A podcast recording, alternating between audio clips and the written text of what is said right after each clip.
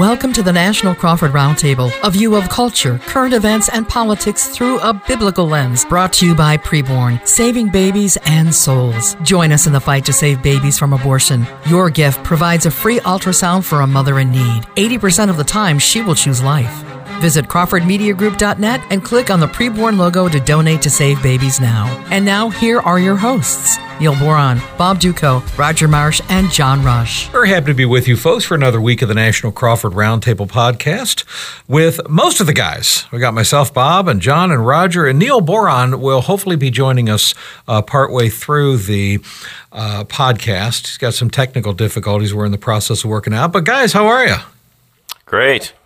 Good. Always good talking with you and catching up. And, you know, this has been a, uh, so many things going on, of course, uh, to talk about. But uh, the big story that's been discussed is uh, the pair of horrible tragedies that happened over the weekend in Buffalo and in Laguna Woods, California, there near Los Angeles. As you folks know, in Buffalo, you had this 18 year old racist, self described white supremacist who went to a grocery store, Tops grocery store, and just started gunning down people in an effort to, let's be honest, kill black people. He went to a predominantly black neighborhood to do this. And he ended up shooting 13 people, two of which were white, 11 of which were black. There were 10 deaths, uh, nine black people, one white person died. Uh, horrible tragedy there. Then uh, the next day, Sunday, in Laguna Woods, California, you have this Taiwanese Presbyterian, church, and somebody goes in there, a Chinese man goes in there and starts shooting up people, uh, kills one person, uh, shoots, injures five others. The one person that was killed, interestingly enough, a medical doctor who heroically charged the gunman and lost his life trying to save other people's lives. This apparently was. Uh, was a thing where the gunman hated Taiwan and Taiwanese, and we know, of course, the tension that exists between China and Taiwan. So, we're going to talk about these things from a lot of different angles, these shootings from many different angles. Uh, obviously, there are a lot of politics to discuss here. There's no doubt about that. Uh, but we're Christians first. And so, certainly, we want to encourage everybody to be praying for these families that are suffering. These are difficult times, of course, for these families, most certainly. Uh, but also to gain a perspective on exactly what happened uh, there from people in those communities. And uh, I know, of course, in Buffalo, New York, we have Neil Boron of Neil Boron Live, the broadcast out of Buffalo, New York. And I understand that the, the studio is just minutes away from where this uh, horrific shooting took place. I believe we have Neil Boron with us now. Neil, do we have you? Yeah, sorry, we are having some trouble connecting earlier, but um, oh, that's quite all right. With you. Yeah. So, so Neil, I mean, uh, there's a lot to talk about here. Uh, politically, there are many things to unpack, and President Biden and the, some of the race baiting and everything else. But as I mentioned before, we're Christians first, and we need to acknowledge the, the pain and the suffering and what happened, and, and, and kind of paint a picture for us, Neil, of what's going on, what, what what's happening in the community of Buffalo. I mean, this is right in your backyard where this happened, right? Yeah, absolutely. Uh, and you're right, just minutes away from the radio station. In fact, sometimes uh, I, I come in, I'm just like variety, so I come in and by various routes to get to the station and often pass right by that area. Um, it's a pretty tight knit community. Buffalo uh, is, I found out, one of the least diverse cities in America, but the 14208 zip code where the shooting occurred is one of the most densely populated with black brothers and sisters and uh, black Americans. And um, for that reason, it was highlighted and it was chosen. So yeah, the community's reeling, and there's a lot of pain, a lot of people that are concerned, and and uh, since then there's been a number of alternative threats. I, I, suppose they're bogus. You have to take them seriously though. Where uh, several stores, including another top supermarket where my own uh, son-in-law is the pharmacist, also serving a minority neighborhood, uh, was on a list of places that were targeted for some kind of an attack. So there was a SWAT team there, had the store in lockdown on Sunday. Hmm. This morning there was a threat on a local public school. Uh, a personal friend of mine uh, was headed over to pick up his daughter, get her out of there. Um, so I mean, there've been some like copycat kind of things that have been happening since. Um, whether or not they're credible, who knows? But the reality is, there's a whole lot of people hurting because some really good people lost their lives on Saturday. Right. How have you guys handled it as far as you know, on the show and such, and, and with your listeners? And what's the what's been the general response? Uh, Monday, we we brought in a few people that were close to the situation. Uh, we have a, a, black pastor who's a friend who's um, also a law enforcement officer here in the city of Buffalo. He's an investigator for the Buffalo Police Department. Uh, he was on the air with us also. Um, a gentleman who pastors a church just a few blocks, uh, literally from where that Tops is. He shops at that Tops, and his um, his aunt uh, was killed. Uh, her name's Pearl Young. She was killed in the in the shooting. Uh, another personal friend, a deacon from a local church, but somebody who's been a friend of Andre Clark for years, uh, was also killed on Saturday. Um, so I mean, there were there were close personal connections. Uh, Andre Clark and uh, Mark Hamilton were both with us. They're both Af- African American brothers. And then Dave Buds, uh, who's a retired FBI agent, a federal agent, who worked on, um, you know, did investigations and worked on a task force dealing with domestic terrorism. Uh, he's he's also becoming a local pastor. They're planning a church in June. He just retired two weeks ago from the FBI and actually would have been heading the investigation if he hadn't retired.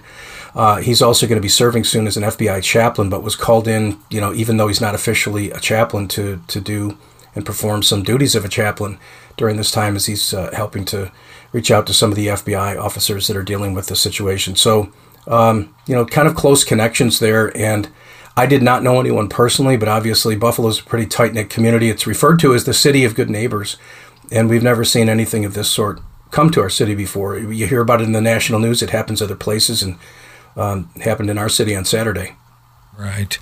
Well, and it's obviously everybody needs to be praying for the people, for the community there, certainly for the families that are that are suffering yeah. in the midst of all of this. Because it's just. And by a, the way, let me mention. Yeah. Uh, yesterday, we just opened the phone lines and let people talk. Just let them share their heart. You know, sure. kind of a grieving situation.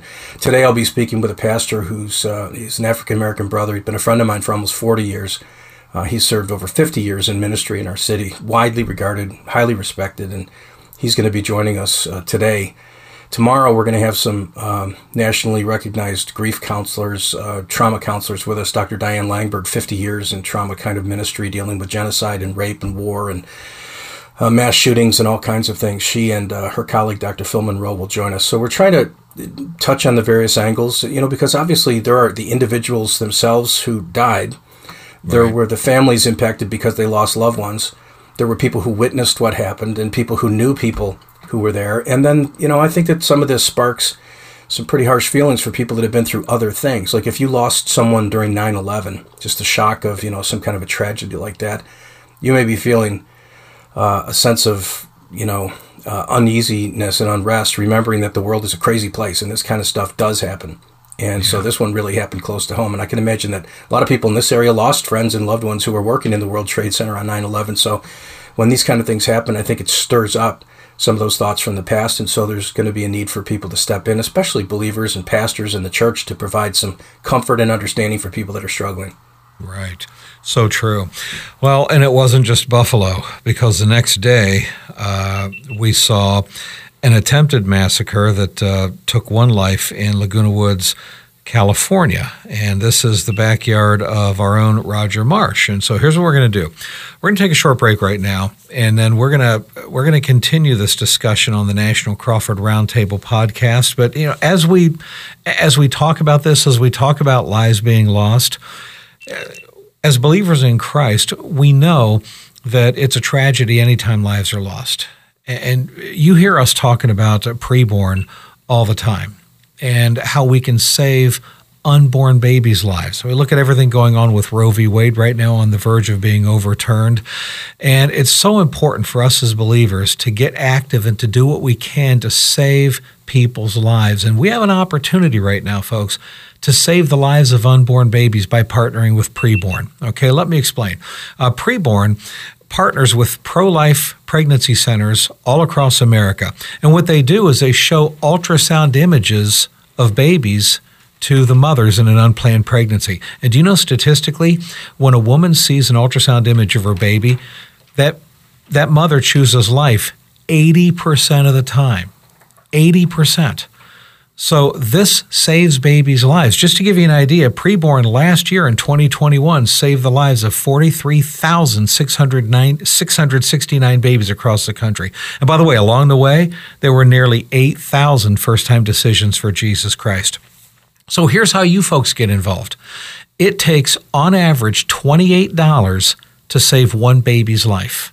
$28 for one baby's life. So we're asking you, listening to us right now on this podcast, would you, this very moment, donate $280 to save 10 babies' lives? It's that simple, folks. $280 to save 10 babies' lives. Here's how you do that. You can go right now online to crawfordmediagroup.net, crawfordmediagroup.net, and click on the tab that says to help save babies, donate now. All right, crawfordmediagroup.net to help save babies, donate now. $280. Look, if you can do double that, save 20 babies' lives for $560. Or if it's only half of that, save five, five babies' lives for $140. So you can save five, 10, or 20 babies' lives by donating right now 140 280 or $560. So go to the website crawfordmediagroup.net, click on the tab to help save babies, donate now. And if you want to do this over the phone, they are manning the phones 24 hours a day. Right now, they're ready to take your call at 833 850 BABY. So do that now if you would. Let's save some babies' lives as we continue this National Crawford Roundtable podcast with all the guys Roger Marsh, John Rush, Neil Boron, myself, Bob Dutko. We're talking about the horrible shooting tragedies that happened over the weekend. Uh, Neil talked with us, of course, about what happened in Buffalo, New York. Well, there was another one, of course, in California a horrible tragedy there uh, in the backyard of our own Roger Marsh, who hosts the bottom line uh, out of California. And Roger, tell us a little bit about what happened there, the events at uh, this uh, Taiwanese Presbyterian church. And, and, actually, I understand you have a personal connection to the uh, heroic medical doctor who gave his life trying to save other people's lives at that church. Yeah, I actually do, Bob. Uh, the, the, the story is that Irvine Taiwanese Presbyterian Church, founded about 30 years ago, they have been meeting at the Geneva Presbyterian Church in Laguna Woods for the past decade or so. There are seven mainline denominational churches in the area of Laguna Woods, which was for- formed as called Leisure World, which was a retirement community. It's the largest retirement community in the People's Republic of California. They since incorporated as a city, and they have 18,000 members. Got a mayor, the whole shot. That's just a really sweet group of people.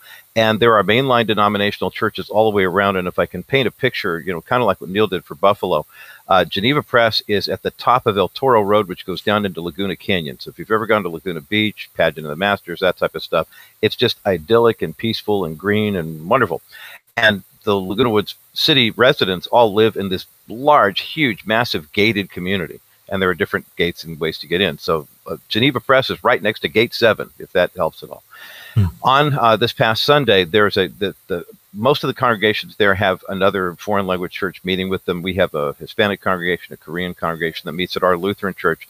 Lutheran Church of the Cross is literally three long blocks away from uh, Geneva. So I mean, I've I've been a part of a church for half my life that's within walking distance of this church. And as far as our family connection goes, my son Jake used to work as a shift supervisor at the Starbucks that's literally across the street that used to serve people from this church. So I mean, it's really uh, it's very personal for me in terms of where we uh, I've spent most of my life in this in this neck of the woods. Um, on that day, on that Sunday, the uh, Taiwanese congregation has their service in the social hall the same time as the main campus meets in the main sanctuary. And they have about 150 people who worship there every Sunday. It's a very active community, but they're mostly um, exclusively senior citizens. And their former pastor, Billy Chang, had left the Taiwanese group in uh, Irvine to go plant a church in Taiwan. And uh, if you know anything, you know about the Taiwanese and how many people have had to flee and come settle here. To have a home church like this one, this is one of the larger Taiwanese Christian churches.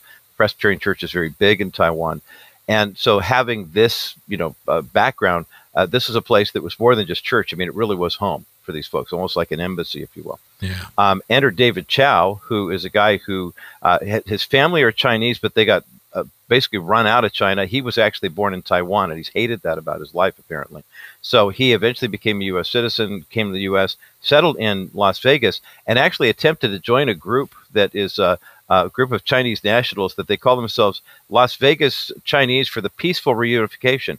And it's completely sponsored by the Chinese Communist Party. And this guy apparently went to one meeting and he was so radical they quote unquote uninvited him to join the group. So I mean they just they, they thought, man, you're crazy. We don't want any part of you. So he's been there for about ten years. He's going through a divorce. He really doesn't like Taiwan. He really doesn't like Christians, especially Taiwanese Christians. So evidently this is the closest Christian Taiwanese church he could find to Las Vegas. So he gets in the car on Saturday, drives out, shows up on Sunday with a couple of weapons and the makings for Molotov cocktails. He brought chains and things to lock people in the room. Shows up in worship service. And what happens in a retirement community when someone says, "My mom used to go to this church"? They welcome him in, and so right. he worships with them. It's it's his Dylann Roof all over again, right? So mm. he's there. Uh, meanwhile, a guy by the name of Dr. John Cheng, local uh, medical uh, doctor, is there. His mom and dad had been part of this congregation and his dad had recently passed away. So when their former pastor was back from Taiwan to visit, Dr. Cheng took his mother, which is just the, the right thing to do. So of course they're having lunch afterwards, and that's when uh, David Chou gets up and literally changed the handles of the doors together. As everyone's sitting down with their food, they're talking, they're taking pictures. No one's paying attention to what's going on. He pulls out his weapons and opens fire. And mm-hmm. at that point, Dr. Cheng uh, rushes toward him. He winds up winds up absorbing a couple of gunshot wounds but then the gun jams. He knocks him to the ground. Um, Dr. Cheng is skilled at martial arts. He's a jujitsu instructor, also does kung fu, so he knew how to, uh, you know, disarm this guy. The pastor then picks up a chair and knocks the assailant over the head. And if you can imagine these 80 and 90 year old people, you know, kind of jumping on top of this guy to subdue him, they finally right. eventually did. Uh, the personal part of the story for me is that John Cheng was my doctor, and um, oh, he was boy. our family physician for 20 years. And uh, when I went through my heart issue and everything. He was the one who spotted the aneurysm in my uh, in my X-ray, and he was the one who referred me to a cardiologist and a pulmonologist. And if it weren't for John Cheng, I wouldn't be having this conversation with you right now. So mm. um, I'm not surprised at all that this man of faith, who was a bottom line listener, um, I'm not surprised at all that he did what he did. Um, as a matter of fact, he at one point told me since radio business is kind of goofy, if I ever want to become a jujitsu instructor, he'd be happy to hire me, uh-huh. which we always kind of laughed about. But um, mm. just a just a great man of faith, and uh, not surprised whatsoever that uh, there's been such an outpouring of support. He worked with a lot of local athletes. They had a his uh, practice was the uh, South Coast Medical Group, which did a lot of. They did all the. That was a place where all the local athletes went and got their physicals before they started sports and this, that, and the other thing. And even some guys who've made it to the pros are reposting his eulogy online, saying this guy, guy was my doctor when I was in high school.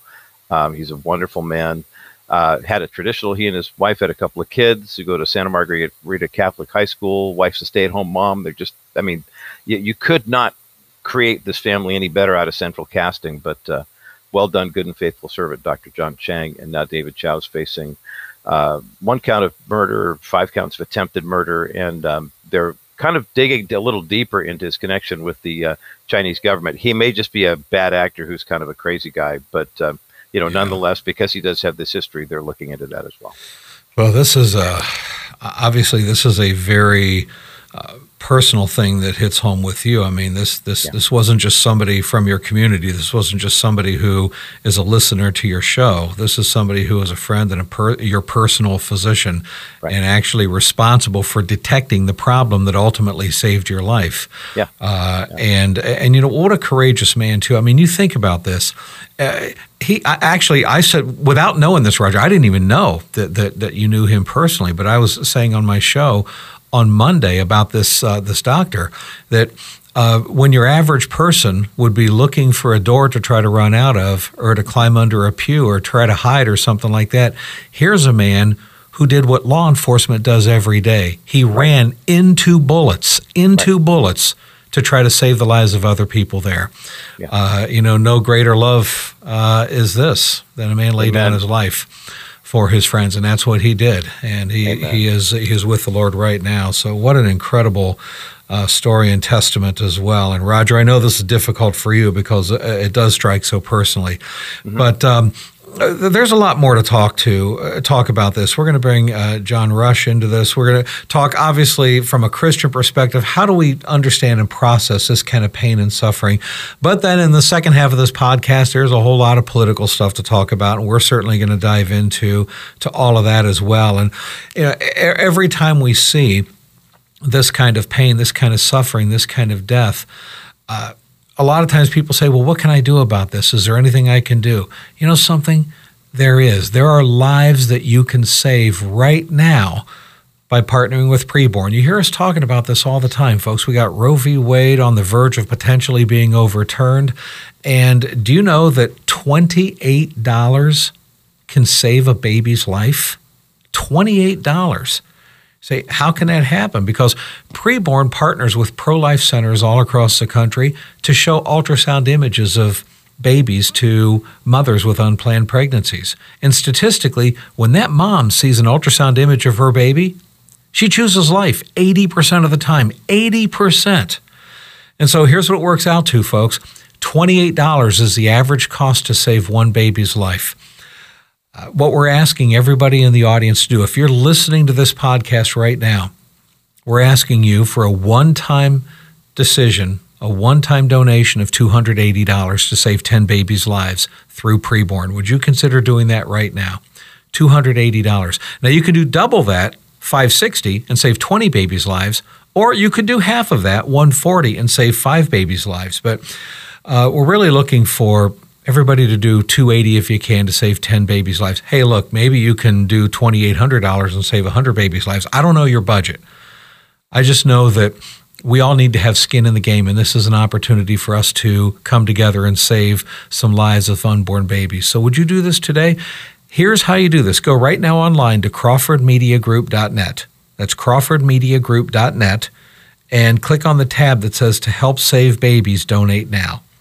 And you can do that right there online. You can also call this toll free number, 833 850 BABY, and they man the phones 24 hours a day. So you can call right now and donate over the phone, 833 850 BABY. And listen, I know that there are some of you in the audience that maybe God has blessed you financially or you own a business, you'd like a nice tax write off. We need some people to donate one time $15,000 to buy an ultrasound machine that'll save thousands of babies' lives. If that's you, same thing. Go to crawfordmediagroup.net, click on the tab to help save babies, donate now. Or again, you can call them at 833-850-BABY. But do that now.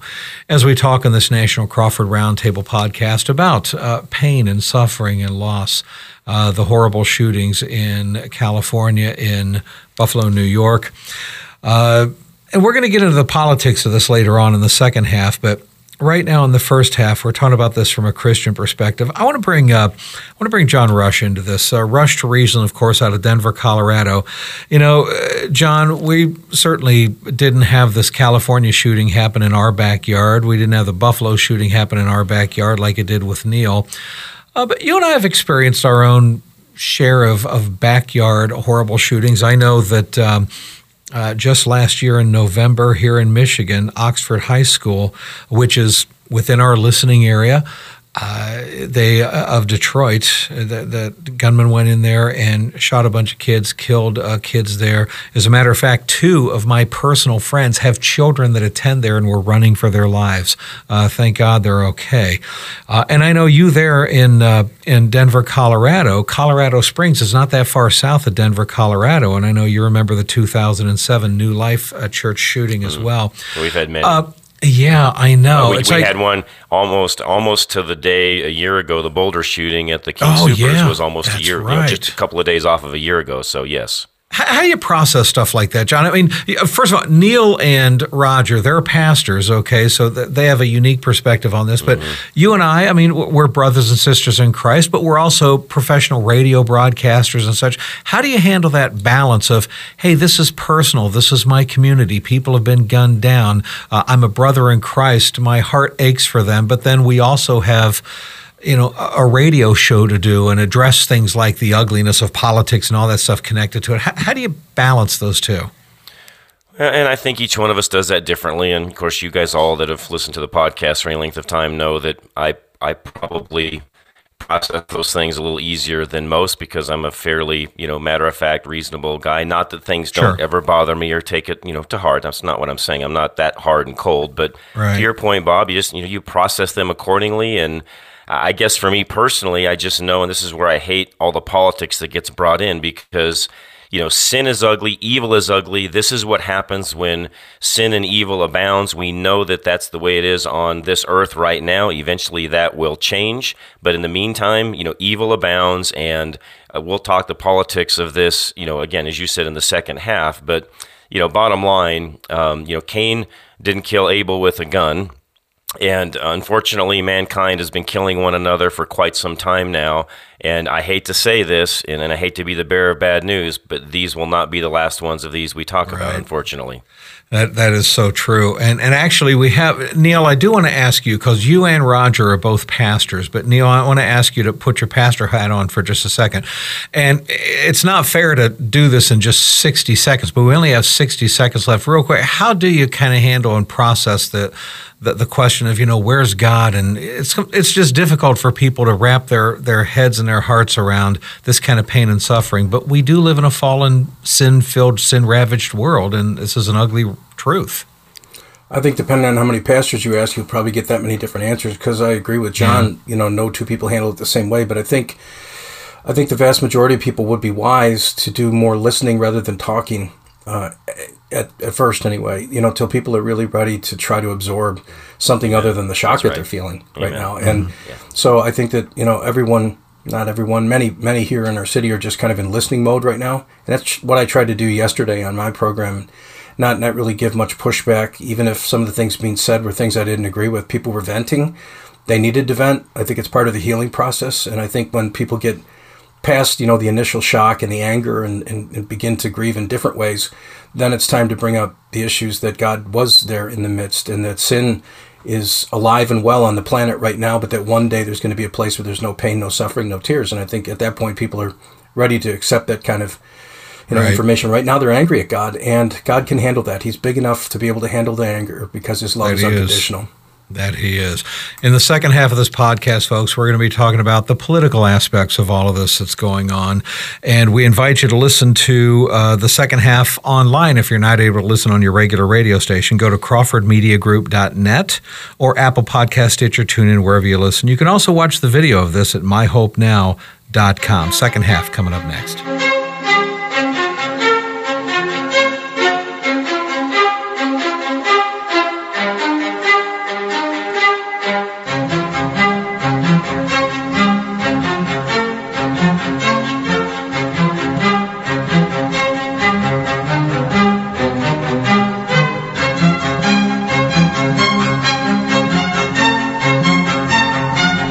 This has been a Crawford Broadcasting production. Continuing the second half of the National Crawford Roundtable podcast with all of the guys Neil Boron, Neil Boron live out of Buffalo, New York, Roger Marsh, the bottom line from the People's Republic of California, John Rush, Rush to Reason out of Denver, Colorado, uh, myself, Bob Dutko, the Bob Dutko Show out of Detroit. Uh, the first half of the podcast we talked about fr- from a Christian and uh, uh, really just a, more of an emotional perspective of, of what's going on with these horrible tragedy shootings in Buffalo, New York, uh, as well as Laguna Woods, California. This second half, we're going to explore and unpack the political nature of this. It is so unfortunate that tragedies like this have to be politicized. Unfortunately, uh, they are. And uh, we're going to be talking about uh, the Democrats and uh, Joe Biden and what he's doing and going to Buffalo and that whole thing. But but before we get to all of that, let's talk about the issue of white supremacy. Uh, and John, I, I, guess I'd like to start with you, John Rush, Rush Reason out of Denver, Colorado. Uh, this this guy is 18 year old kid. He writes this what they're calling a manifesto. It was really just a disjointed ranting of his, right. his racist views. Right but he calls himself a uh, white supremacist. It's like, you know, okay, that's that's pretty sick and twisted. He railed against Jews, he railed against immigrants and such. So a lot of nasty things, certainly that that he says and believes. Uh, but then I also notice that uh, the mainstream media is trying to paint this image of him being a product of Tucker Carlson, Fox News, right wing Christianity, yeah. and everything. Yeah, and it's like, not hold on a minute. This, he specifically said in his quote unquote manifesto, I'm not a Christian. He specifically said, I don't even believe in the afterlife. So he's pretty much an atheist. He calls himself a fascist, which is not something that conservatives embrace as a word at all. Nope. He specifically nope. said, I am not a conservative. I want no part of conservatism. He even wrote, Conservatism is dead, thank God, and describes himself as having been deep into communist ideology, right. but now has moved a little bit more to the middle, but still, quote, authoritarian left. All right. So this is who this guy is. Uh, he is a white supremacist uh, in his own views, which is which is ridiculous and illogical and stupid and evil and sinful. But this guy is no way a, a product or an image of right wing ideology and conservative no. media in this country, John. No, in fact, Bob, I would say it's uh, 180 degrees opposite of what our side believes in. So while the left, what's interesting is the left's trying to paint a guy that's on their side out to be on our side, all the while they should be looking in the mirror because he's a product of them, not us. Right, so true. How wide, how widespread do you think? Uh, and because uh, I'll tell you what, we got the whole leftist thing. You get into it a little bit.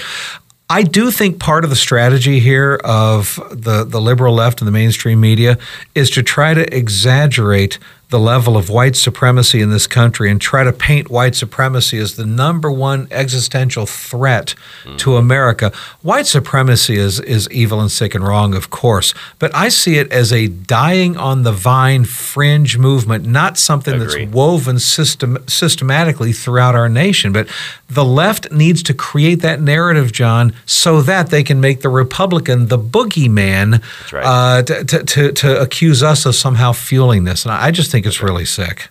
No, I, and I agree, Bob. That a thousand percent, you're spot on.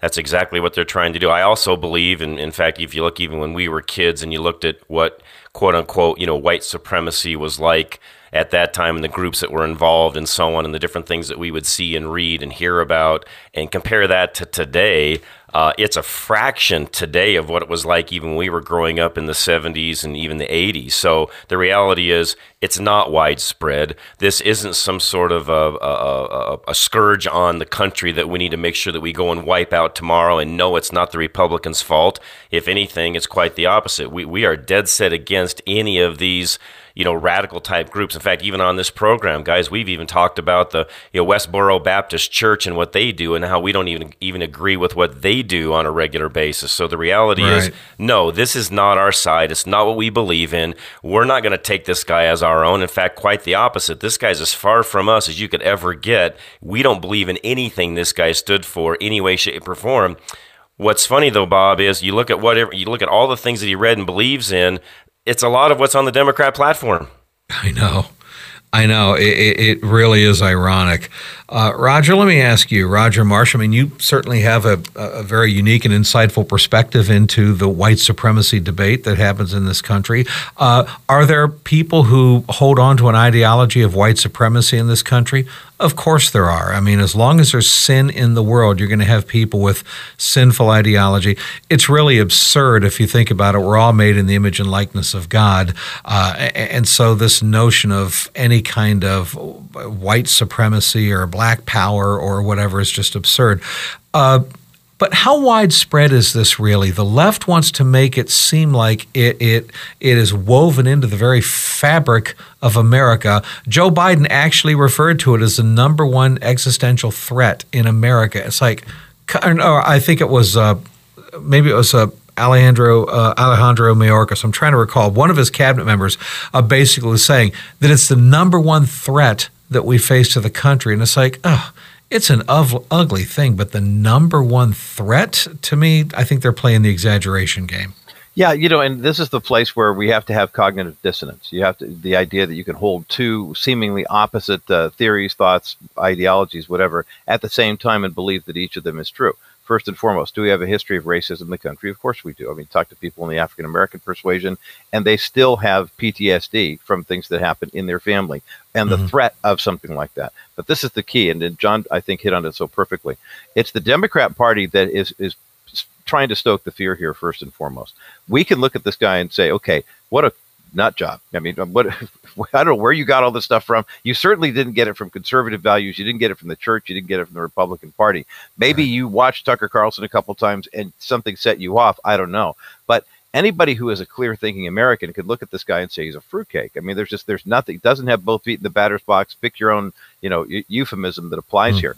But it would all I think we would also be remiss if we didn't take a look at the fact that every time the Democrats do put that out there, Joe Biden or Mayorkas or whoever says, you know, well, here we go, it's part of their talking point scare agenda, it is going to strike an emotional chord with people. And so we have to tread very carefully in the sense, not that we have to watch our words, but I think we, the more mindful we can be of the fact that if you say, look, this is a, uh, as Neil noted, this is the uh, most heavily concentrated, largest concentration of African Americans in Buffalo. This guy targeted them because they were black.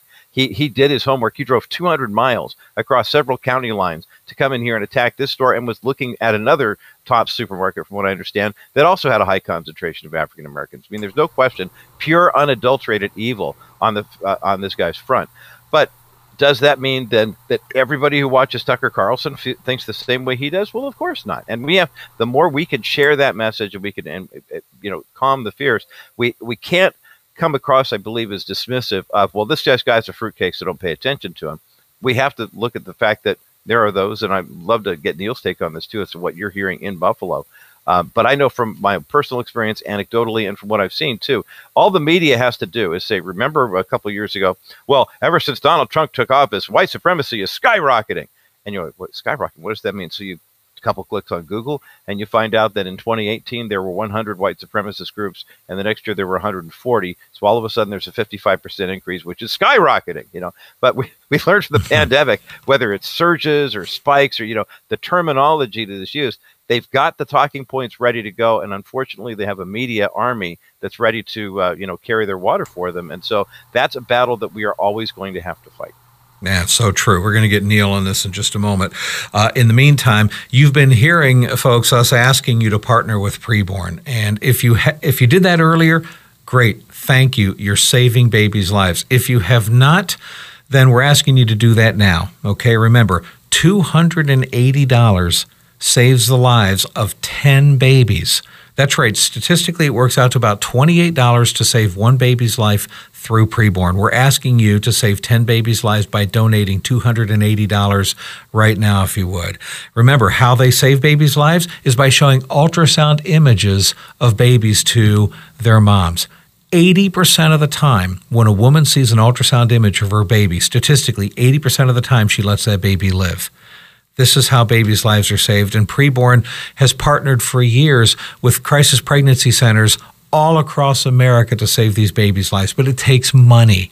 It takes money. Where's it going to come from? It comes from us. It comes from the body of Christ. It comes from people that are pro life.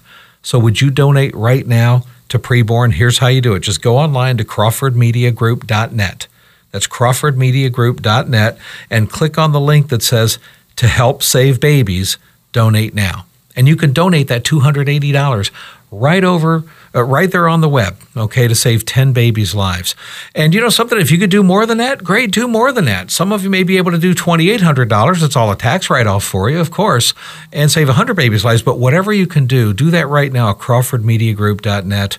And uh, you can also do it over the phone if you want to, because they man the phones 24 hours a day. So you can call right now to 833 850 baby. That's 833 850 baby.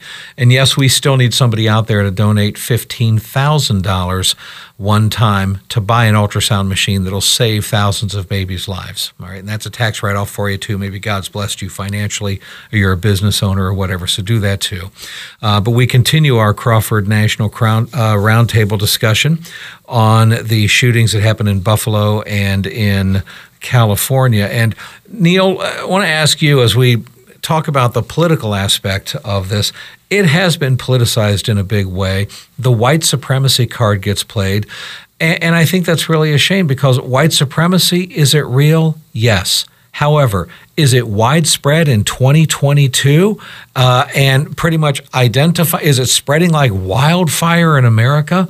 Uh, I would say absolutely not. That is a dirty campaign from Democrats and progressives who are trying to create white supremacy as being bigger than it really is so that they can point the finger at conservatives and Republicans and say, you guys are fueling this to try to smear us and make us look bad.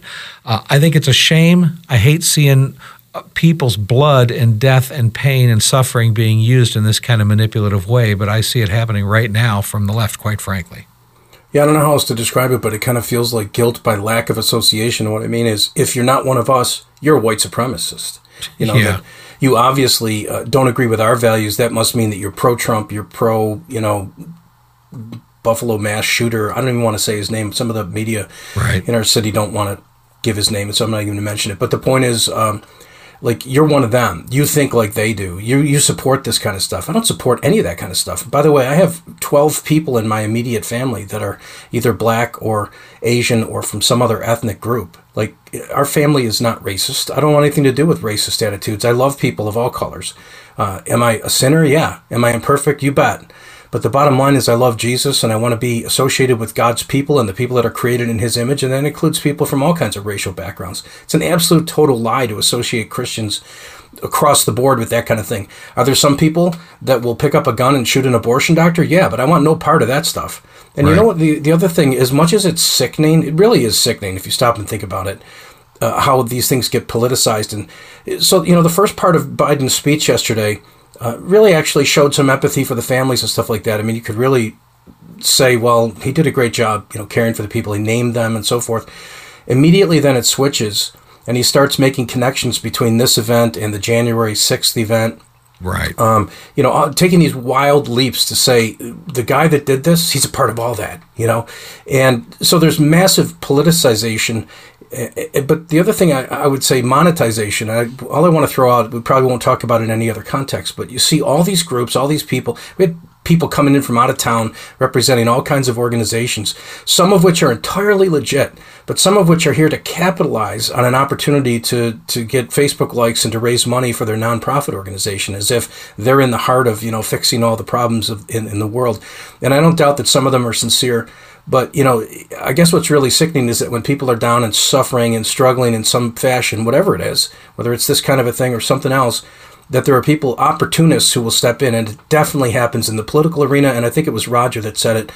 Obviously, they're in lockstep with the mainstream media. So, you know, the, the narrative gets pushed down the river quick, more quickly because the mainstream media is on board with it. Yeah, it's so true. When when I think about the the politics of this, and you mentioned Joe Biden going to to Buffalo, I, I you know I know this is going to sound li- li- like a really uh, a really cynical thing to say, but it sure does seem like Joe Biden and the Democrats don't really care about the victims of these mass shootings unless they can find a way to exploit it to their benefit to make Republicans look bad and Democrats look good. Otherwise, it just doesn't make it on their radar screens. And I just I want to give some examples uh, very quickly if I could. Uh, in Waukesha, Wisconsin, in November of last year. Remember this? You had this racist black man. He publicly called for violence against white people. He even said, posted that Hitler was right for killing all of those Jews. Okay, what does he do? He goes to a mostly white area, a Christmas parade. He drives his SUV into the crowd, actually swerving his SUV to try to hit as many people as possible. He kills six people, dozens injures, uh, uh, injures dozens. An eight-year-old boy was killed. And you know, this was clearly a racially motivated attack, but it was black on white from somebody who was an avowed hater of white people. And Joe Biden didn't go there and visit. The media just quickly moved on from this. All right. Uh, Joe Biden didn't go out there and name the names of these victims because there wasn't an opportunity politically to use this against Republicans.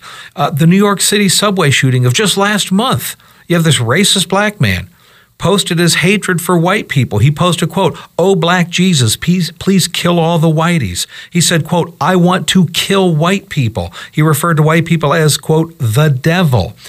He shoots up 10 white people on a subway. Now, miraculously, nobody died.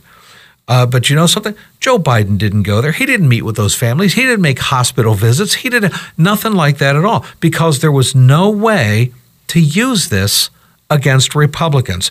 We've seen the same thing with Black Lives Matter and Antifa riots, leaving dozens of people dead, by the way, mostly black, billions of dollars lost in destroyed businesses, by the way, mostly black owned businesses, thousands of police officers injured. Those black lives dismissed. And then, by the way, while we're at it, uh, and John, I know I'm getting on a rant here, but me, I'm almost done ranting, and then I want to throw it over to you politically on this. The same thing, it seems to be, is happening with black lives being lost in high crime neighborhoods in this country because of Democrats' soft on crime policies. Yep. In Chicago, you got over 210 murders this year alone. Does everybody realize that's over 20 Buffalo massacres? Take this Buffalo right. massacre that happened uh, on Saturday, multiply that times 22, and that's the amount of black lives that you have had lost so far just in Chicago alone. But the mayor happens to be an African American, open lesbian, liberal Democrat. There's no way to use these black deaths uh, to help Democrats and hurt Republicans. And so, therefore, Joe Biden has no interest in going to uh, Chicago. Nobody's going to name the names of these black lives that are lost. And so, John, I know it sounds cynical, but it sure seems to me like the Democrats are saying if there are black lives lost, they don't matter unless we can find a way to politically use it to our advantage. Yeah, well, and at number one, you know, what's the old saying? Never let a crisis go to waste. But to prove yeah. your point, Bob, uh, there's multiple stories, by the way, in our neck of the woods going on. Not to diminish anything that's happened in California or Buffalo, of course. But again, we had our shooting here in Boulder, Colorado, four days a year ago is the is the anniversary. So uh, the 22nd of of or sorry, it's been uh, the 22nd of of oh, sorry, it was March. So it's been over a year ago, 22nd of March a year ago. Mm-hmm. And uh, what people around here are even saying is, you know, Joe Biden didn't say anything about what happened here, really. Never showed up. Uh, that story disappeared quickly, uh, again, because it didn't fit the political mantra of what they could gain in it. So, in turn, Bob, that story disappeared as quickly as it started. It sure did. And actually, I want to get Roger in on this as well. Uh, before we do, one last appeal to everybody listening right now. I know a lot of you have gone ahead and donated to preborn, and we thank you for that. If you're one of the people that have not yet, would you please do it now? You might be saying, well, Bob, I'd love to do $280 and save uh, 10 babies' lives, but I just right now I really can't swing 240. Can you do half of that for one for, uh, for 280 rather? Can you do half of that for 140 then? Save five babies' lives for $140. Uh, bottom line, folks, we've got babies that are dying across this country. Yeah, we're on the verge of overturning Roe v. Wade, but you know something that still leaves abortion legal in most of the country. And that's why we need to do everything we can to save these babies' lives. And remember, if a mother sees an ultrasound image of her baby, she chooses life 80% of the time, statistically, 80% of the time. That's what preborn does. They show ultrasound images of babies to moms partnering with uh, pro life pregnancy centers all across the country. But it takes money to do this, everybody. $28 saves one baby's life. Would you donate $280 right now to save 10 babies' lives? Or maybe you could do double that. Maybe it's half of that, whatever it may be.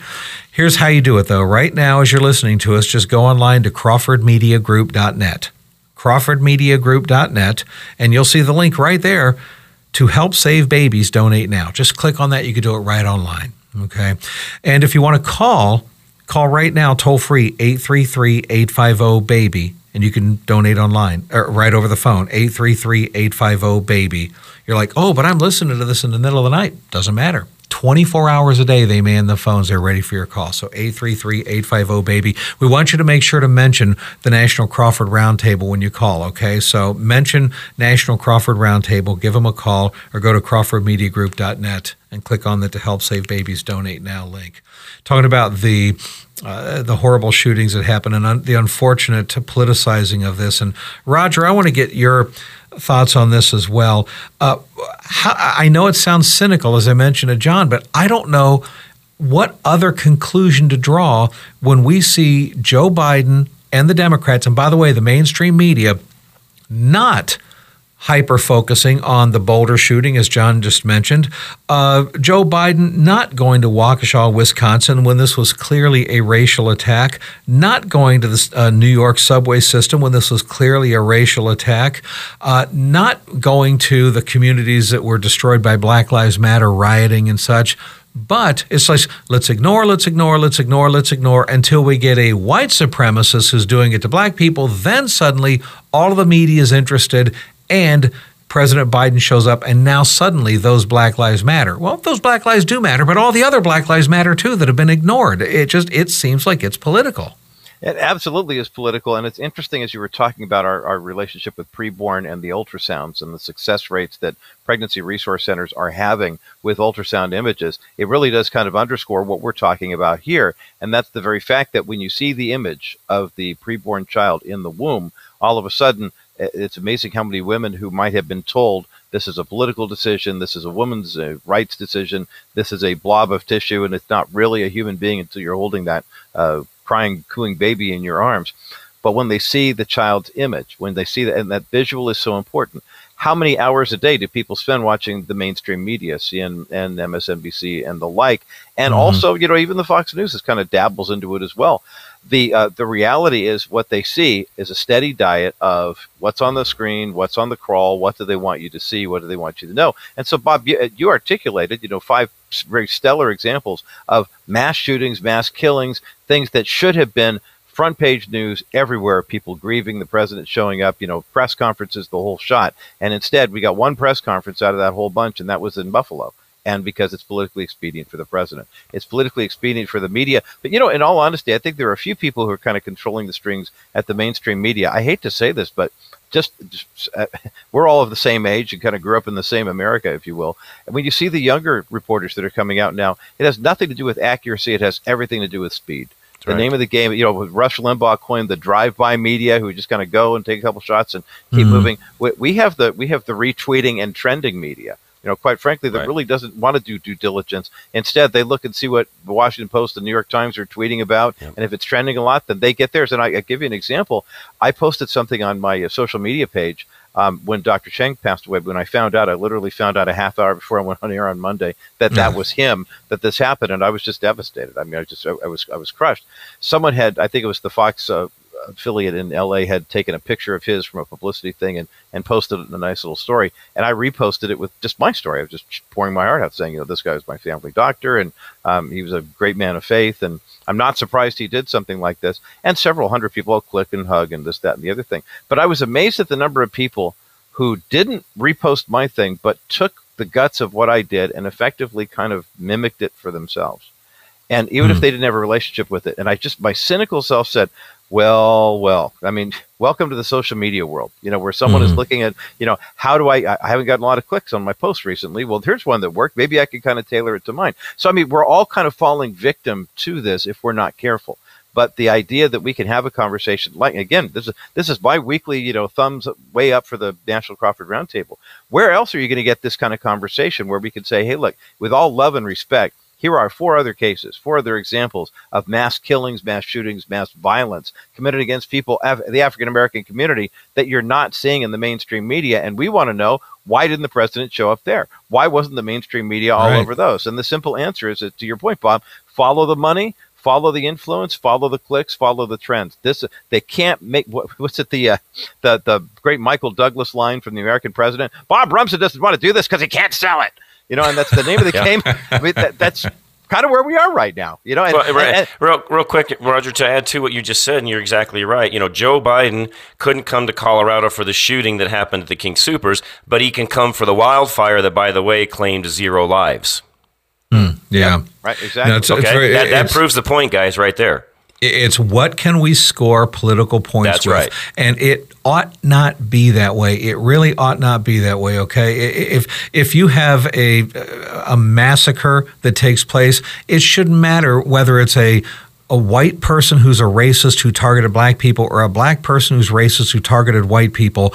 Uh, we shouldn't turn this into a political thing. Oh, pe- people are grieving. The president should be showing up either way and not just cherry right. picking. Hey, what benefits right. us? And I think that that's wrong. And by the way, can I just say on a side note, uh, we don't really have time to get into the whole replacement theory thing. I want everybody to understand. Okay, it is a lie.